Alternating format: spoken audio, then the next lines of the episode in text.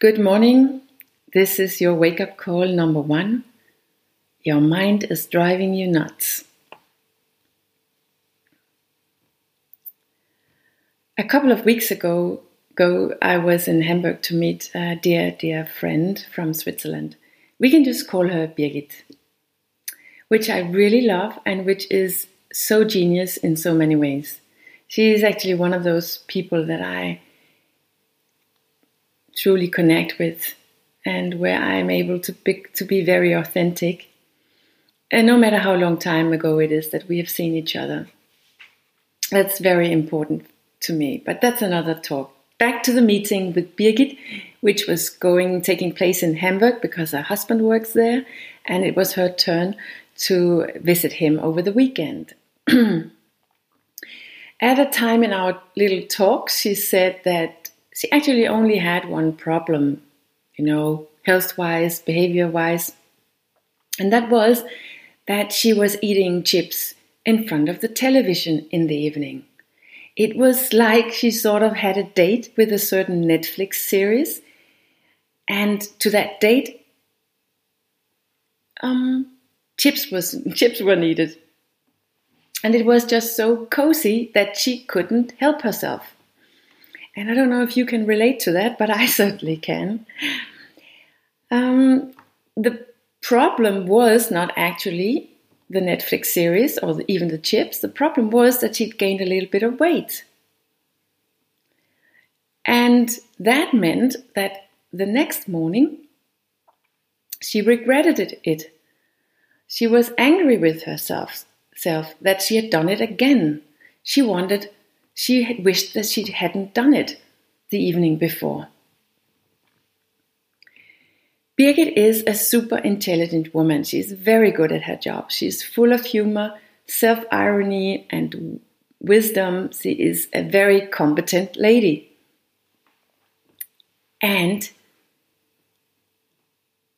she falls for it anyway. She falls for herself, she falls for her mind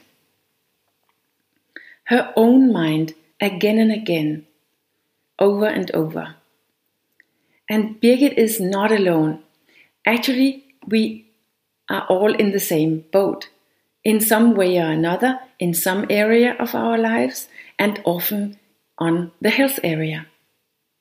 We can hear our mind say in the evening, Oh, I I deserve chips today, and my favorite series. It's been such a tough day, and I really need to have a good time. Next morning, the same mind is saying, How stupid can you be? Are you never going to get any wiser? You want to lose weight or what? So, today, no chips. Or our mind says, How terrible what the farmers are doing to the animals who they are having such they they are just it's a torture to the animals. And the same mind next time we go shopping is going for the cheapest meat or the cheapest milk. Or our mind says to our husband why don't you why aren't you more interested in me? Or why don't you stop complaining? Without us really realizing that that is exactly what our mind, our own mind is doing right now, not interested in our husband and complaining about him. So, this is our mind. Welcome to your mind. But the problem is not the mind, even though it could sound like that.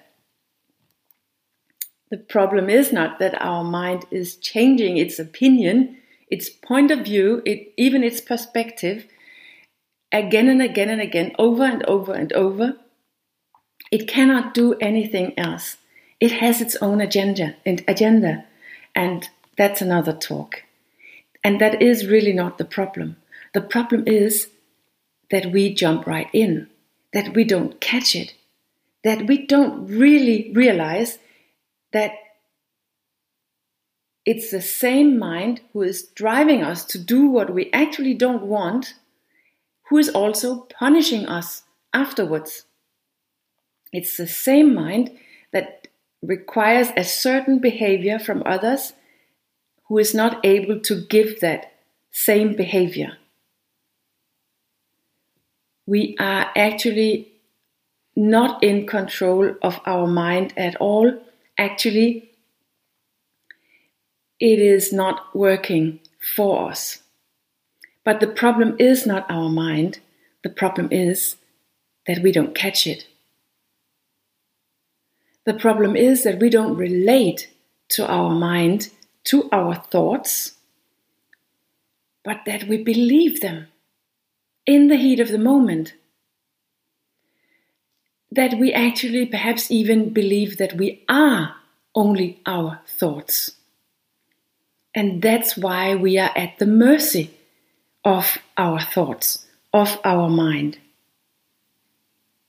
So, the ultimate, ultimate cure is to discover your mind, to start noticing your mind, your thoughts, and how it is playing you, how it is driving you around, and not actually working for you. And of course, ultimately, that you are not your mind.